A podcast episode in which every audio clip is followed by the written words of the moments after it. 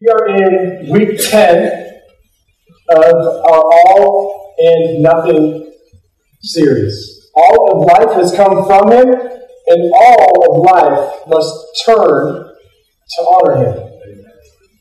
We're in chapter 3 of Colossians. We're in the middle of chapter 3, and we'll get all the way to our last chapter, chapter 4. Would you stand to your feet with me to honor God's word? Verse 17. Verse 17 of Colossians chapter 3. And whatever you do, in word or deed, do everything in the name of the Lord Jesus, giving thanks to God the Father through him. Wives, submit to your husbands, as is fitting in the Lord. Husbands, love your wives, and do not be harsh with them. Children, obey your parents in everything. For this pleases the Lord. Fathers, do not provoke your children, lest they become discouraged. Bondservants, obey in everything those who are your earthly masters, not by way of eye service as people pleasers, but with sincerity of heart, fearing the Lord. Whatever you do, work heartily as for the Lord and not for men, knowing that from the Lord you will receive the inheritance as your reward. You are serving the Lord Christ. For the wrongdoer will be paid back for the wrong he has done. And there is no partiality. Partiality. Masters, treat your bondservants justly and fairly. Verse 1, chapter 4. Knowing that you also have a master in heaven. God's Word. Thank you all for be seated as we pray.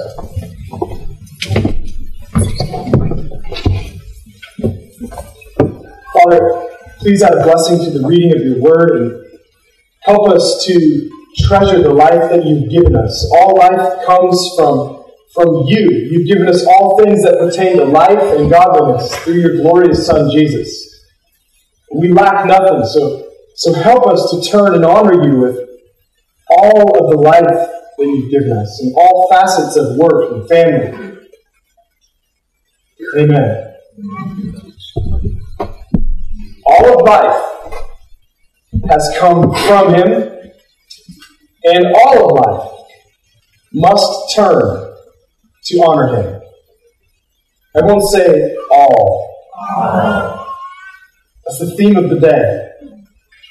Verse 17 of chapter 3 he says, and whatever you do, that's kind of like all, in word or in deed, do everything in the name of the Lord Jesus, giving thanks to God the Father through him.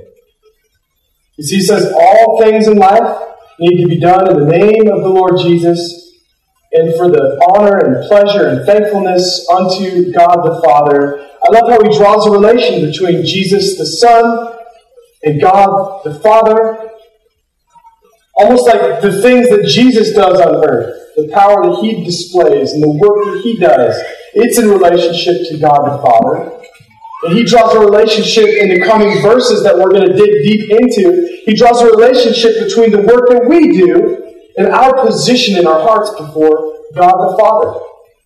You need to know that just like God the Father, God the Son, and God the Spirit are in perfect triunity, so also your public life and your private devotion should be in perfect unity.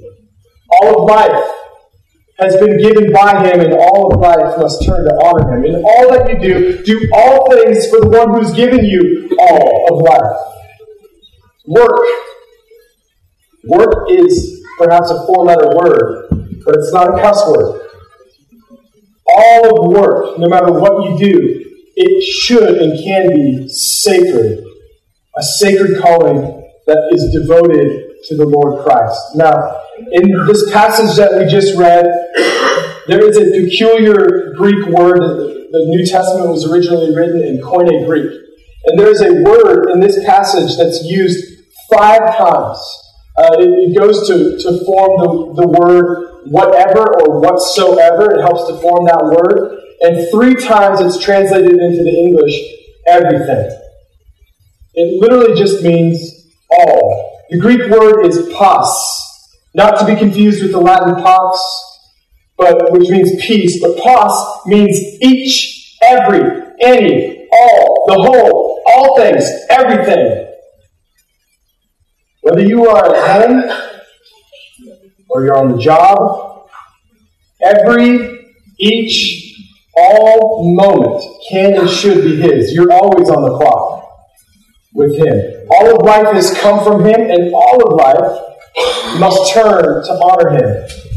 He says it again the start of our passage whatever you do, all whichever things, is kind of what the Greek renders it, all whichever things you do in word or deed, do everything, all things, in the name of the Lord Jesus, giving thanks to God the Father through him. And church, I pray that as God enables us to really dig into the scripture today, it would transform us into to being people who display this thankfulness in word and in deed.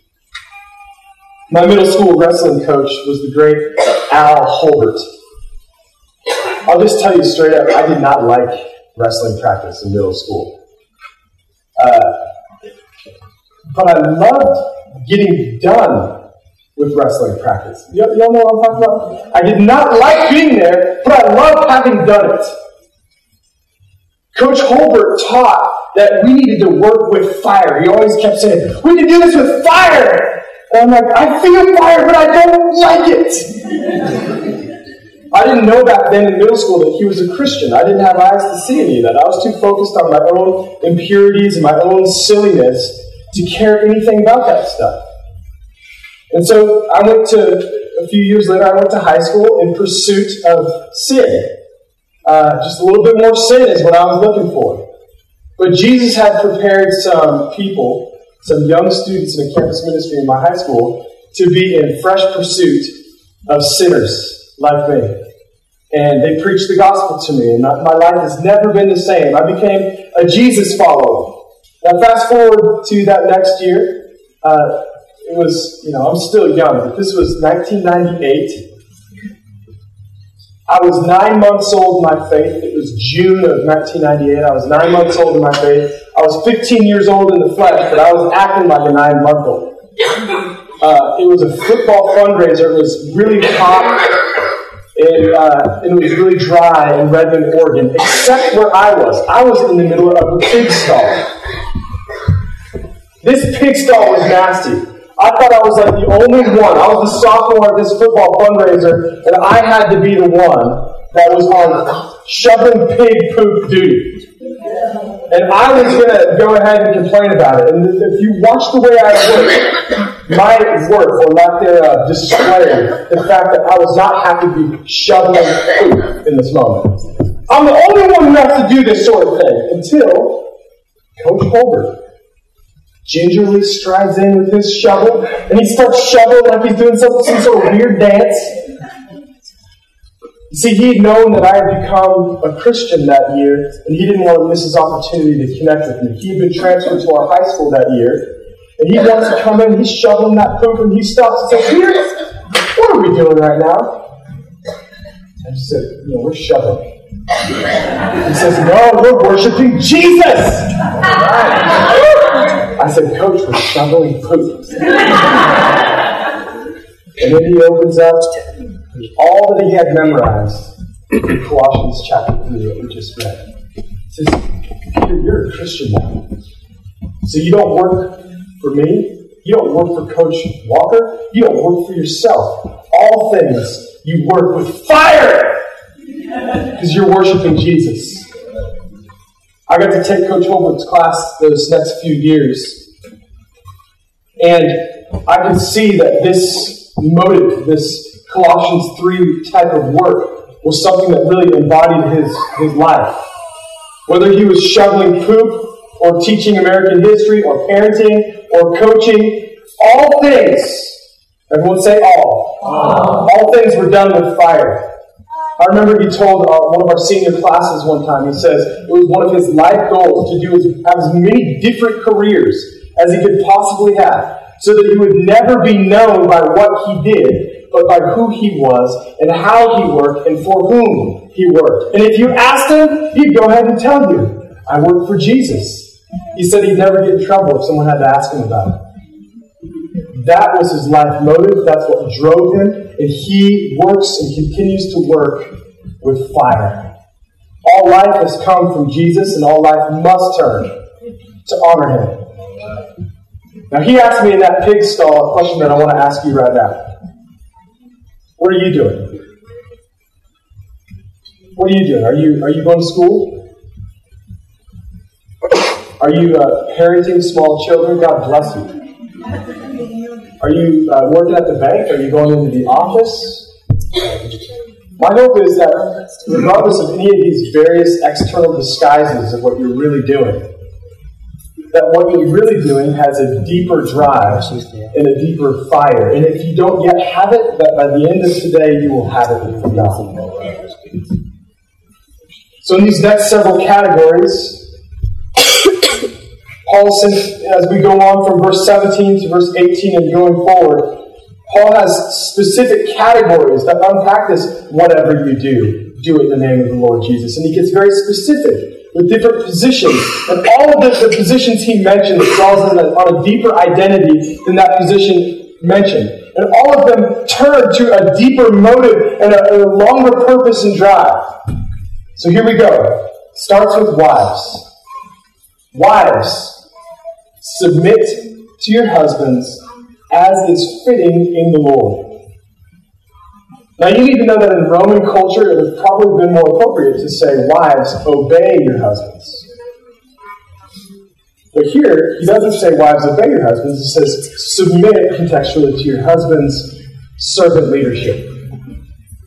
Now, saying that doesn't make it any less controversial in our culture. But we need to carefully examine what he's saying and what he's not saying, and don't, don't minimize it or change it. Now, we can agree that men and women are different, right? Am I blowing any minds yet? You've ever known a man or a woman, or both, you'll, you'll know that. That's true. The Bible never once claims, though, that in the difference that women are lesser or men are uh, superior to women. In fact, the Bible says that men don't reflect the image of God. Man and woman united together, humanity in unity by God, is what reflects the image of God. Only when we're embracing the distinct beauty and strength of the other and so Roman men ruled their wives as superiors, Christian men must lead their wives as equals. Christian marriage, it's two equals, and it is one leader.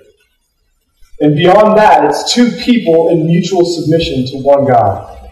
Christian marriage is not between a man and a woman, it's between a man, a woman, and their God. And next, notice how, how Paul talks about this submission. It, it, he says, Wives, submit to your husbands as is fitting in the Lord. So he points her behavior back to something way more fundamental than her earthly relationship. Wives, this means that your husband's leadership might not always be fitting for your respect, but you ultimately don't serve your husband. You serve Jesus. And even when your husband is being a punk, which we tend to do, your position before God remains the same, and your behavior should reflect that. Ephesians 5 doesn't just say, uh, as is fitting to the Lord. Ephesians 5 just directly, directly says, Wives, submit to your husbands as to the Lord. Our position before God should be what's preeminent. Wives, remember this that when your behavior wasn't fitting for Jesus, He still died to save you. And so you can be secure in Jesus, even as we husbands are struggling to become secure in Jesus too. Amen? Verse 19 Husbands, love your wives and do not be harsh with them. Now, we're going to take some time to dig into this too. Man, don't let yourself off the hook too quickly with this. This harshness thing that he's talking about, this, this is us. This is all of us. Now you might say, no, I'm not harsh. Let me, let me disagree with you for a second. Have you ever been grouchy, men? Have you ever been irritable? About to say that B word. Have you ever been defensive? oh, Lord have mercy on me. Or demanding? Well, I'm, not, I'm about to get in your business right now. Worse yet, when you're really struggling with your wife, do you ever just check out? You need to know that what's harsher than loud aggression is passive aggression. And the command that Jesus gives here, that's in contrast with do not be harsh, is a very active, sacrificial love your wives. In Ephesians 5, it says, Husbands, love your wives as Christ loved the church. Now, how, did, how is that? There was, some, uh, there was some whipping and tearing open of his back, and there was a, a rusty nail driven through his carpal ligaments into a thorny piece of wood while he hung on a cross for hours and hours and suffocated. Husbands, love your wives as Christ loved the church. See, he's, Every one of these categories, he draws back to our position before God, and he's saying, Husbands, love your wives. Don't be harsh with her. Has Jesus ever been harsh with you? Can you love her? Why? Why do you love her? Because you feel good about it? Well, there's maybe some of that, thank God. But what was before that is this that we love because he first loved us. Husbands, love your wives. And then it says, Children, I love how it mentions children here. This, in ancient times, is weird that children are even mentioned. Why are you addressing children? Children are not on the top of the priority list in Jewish culture or in Roman culture, but they're right up center before uh, fathers. They're listed here by Paul because God doesn't forget children in any generation. Children, obey your parents in everything, for this pleases them. Anyone catching me here? You don't have your Bibles out? No. Obey your parents in everything, for this pleases the Lord. You see, even when your behavior doesn't bring your parents pleasure, you can bring Jesus pleasure. You don't do things for your parents. It doesn't say, uh, children, obey your parents in, in all things because they might pay for all of your college. No, it says, obey your parents because God is the one you bring pleasure, pleasure to. It says here that before you are anything else, and this applies to everyone in the room, who you are, first and foremost, is a child of God. So you can be loving and obedient to a parent who doesn't deserve it at all. A parent that's not worthy directly of your love and obedience. And why is this? Because Jesus will never leave you, and he'll never forsake you. And your behavior before your parents is indicative of that before anything else. Your parents might have conceived you, but Jesus predestined you. All of life has come from Him. And all of life must turn to honor Him. Fathers, do not provoke your children lest they become discouraged. Parents, we need to know that our job with our children is to lead and discipline them, not to control or provoke them. Each week in our growth groups, every person is asked, when, we go to prayer, which we focus on, we, we say everyone needs to have a need and a name. A, a need to pray for, a, a need of the people present. So, one of my needs and one of the names of the people that we want to be present in the future at that circle. Every growth group, a need and a name. And it's really cool when you get someone praying for one of their needs and they were a name from last week. But everyone has a need and a name. Now, every week it seems like my need is my impatience with my kids. And yet, because God is the same yesterday, today, and forever, I can continue to ask God, help me. Help me with my impatience, with my, my root of anger and impatience with my kids. I don't want my kids to be discouraged. Fathers, do not provoke your children lest they become discouraged. I want my kids to be encouraged. I don't want my struggle to prohibit their growth. The aim of my parenting is for my kids to be energized to follow Jesus. That in everything that they do, in word or in deed, they do it in the name of the Lord Jesus, not to please dad or not to react to dad's impatience. Fathers, do not provoke your children lest they become discouraged. Verse 22 Bondservants, obey in all things those who are your earthly masters not by way of eye service as people pleasers, but with sincerity of heart, fearing the Lord. Again, points back to our fear, our respect, our reverence of God. Now, some versions here say slaves. Slaves, obeying all things, your earthly masters. Now, first of all, you need to know that Greek bond service was totally different than our modern understanding of historical slavery. And yet the Bible doesn't condone even Greek bond service. And yet here, Paul doesn't condemn it either.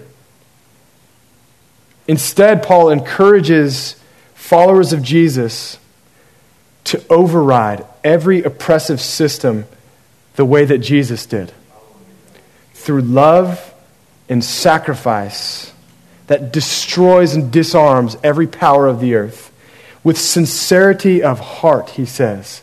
So let's, let's go ahead and judge ourselves with this whole sincerity thing. If you have a job, I'm going to ask you a personal question. I'm just going to dare you to just be real personal in evaluating yourself. If you have a job, you're a servant, a bond servant of someone, but more so God. So I'm going to ask you, what kind of employee are you? A good one? I hope, especially if your boss knows you're a Christian, I hope that your boss is like, man, if I could just have a few more of him or her, I would make so much money. I hope that's what your boss thinks. That's what they should think by the way you work. If only I could have a few more of them, I would make so much money. I would be, and, and they're compelled to, to, to have what you have because you're the rich one. I hope that you behave in this manner. And if not, you don't have a work problem, you have a God problem. I am a slave. I'm either a slave of sin or a slave of righteousness. And I want to be a good slave. I am, I am a bondservant of the Lord Jesus Christ. And I hope that my work, like, like Pastor Holbert, just shows that I am happy and I'm doing it with fire because I belong to Him and I'm no longer a slave to sin. Bondservants, obey in everything your earthly masters and please God. Whatever you do, work heartily, verse 23 says, or with fire, as for the Lord and not for men, knowing that from the Lord you will receive the inheritance as your reward. Everyone say reward. You are serving the Lord Christ. You're serving the one that he mentioned in chapter 1 that's glorious and preeminent. And he is not only preeminent, but he is the preeminator of life. All of life comes from this person that you're serving. Verse 25 For the wrongdoer will be paid back for the wrong he has done. There is no partiality. God will judge. But what Paul's saying to you is, is don't worry about that other person. Worry about how you work and for whom you work. And lastly, though the chapter starts a new chapter, Paul completes his admonitions here in verse 1 of chapter 4. He says, Masters, treat your bondservants justly and fairly, knowing that you also have a master in heaven. The big point of today, one of the big points is that we all, many of us have various bosses, but we have one master in heaven. And all of us have something under our uh, uh, responsibility. In our various positions on earth, we might not have bondservants, but we have things and people that we interact with that we are responsible before God for. And so I'm asking you this Does the way you work show that regardless of what you're a master over, Does the way that you work show that you're mastered by the one who died and rose again? Here's what I, I want to pick on my wife, who's in the back with the kids right now.